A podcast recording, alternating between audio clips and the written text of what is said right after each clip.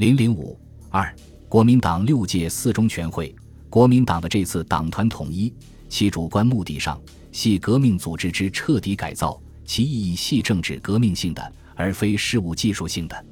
改造方案反映在当前组织纲领上，纲领中的原则一项规定：一、加强团结，集中力量，整治纪律，淘汰腐恶分子，严肃革命阵容，以促进党的新生；二、吸收党员，应特别注意优秀农民、工人及青年知识分子，以为革命之主力。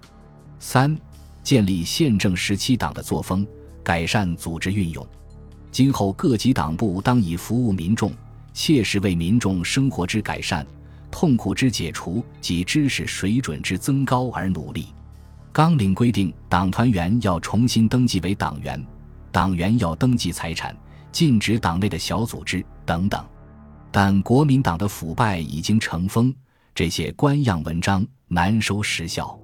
美国驻华大使斯图雷登在九月二十日致国务卿马歇尔的报告中评论说：“对这次大会的特殊成就似乎毫不足道，他只是在常务委员会之前进行了职位的预先瓜分和政府的一些调动。鉴于合并青年团的计划规定党员要重新登记。”所以可能出现改革和清党，但现阶段尚难预见改革和清党的形式及性质。不过可以推测，它符合于最有势力的集团的愿望与野心。为了改造国民党，蒋介石于会后继续部署统一工作，并曾要求自明年一月起办理党务人员均为无给制，应与统一组织办法同时宣布，并自十一月份起，凡有党籍之党员。均应由其所属党部实行征收党费，并以收费之成绩定党部工作之优劣，也就是使国民党从国库养党改造为党员养党。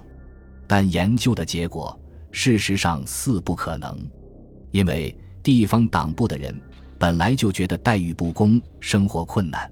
程中行说，地方党部里个个人都是苦干，生活很苦，像叫花子一样。现在上海市党部就没有一辆汽车，所以中央对于地方党部的待遇似太残忍。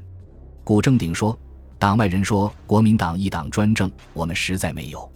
在我们本党，今天既不能支配政治，实际上政治的权力反被一些官僚所窃据支配了，成了官僚政治、挟天子以令的诸侯的政治。这些西西派分子对自己的利益和权力并不满足。”蒋介石在九月十三日闭幕会上发表了长篇讲话，强调第一要澄清吏治，根绝贪污，指出现在我们中国政治最为外人所诟病的，就是我们政府的贪污和无能。这当然是部分的现象，然而我们政府里面如有一个贪污的官吏，就是我们全体的耻辱。而本党是中国的执政党，当然要负责任。然而就在这篇讲话中。他在要求党员们有力出力、有钱出钱时，直接出面为宋子文辩护。今天有一件事可以附带报告的，就是宋子文同志已决定捐献其建设银公司全部股产，作为就绪抗战剿匪死难同志家属之用。宋子文同志在前次卸任财政部长之后，经营经济事业颇多成就，而社会上多污为官僚资本。现在宋同志慨然将其财产捐献于党，足见其并非为私人利益经营事业，而是为党为国发挥服务精神。他这种公而忘私、国而忘家的精神，实在值得我们感佩，值得全党同志效法。一位路人侧目的权贵，竟然受到如此崇高的评价，不免使正人丧气。会后不久，宋子文即被任命为广东省政府主席。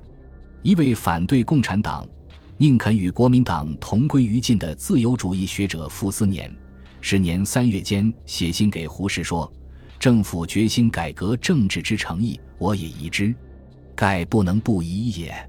现在改革政治之起码诚意，是没收孔宋家产。然蒋公在全会上骂人时，仍言孔宋不贪污也。孔宋是不能办的，CC 是不能不靠的。”军人是不能上轨道的。介仲先生，全为大粪堆上插一朵花。假如先生在京听到蒋公教训钟伟的一段话，当知此公表面之诚恳，与其内心之上海派绝不相同。我八九年经历，知之深矣。他感慨地说：“古今中外有一个公例，凡是一个朝代、一个政权要垮台，并不由于革命的势力，而由于他自己的崩溃。”傅斯年不愧是一位历史学家，说出了至理名言。国民党政权的崩溃，已经是可以预期的了。任何所谓的改革都无法挽回他失败的命运。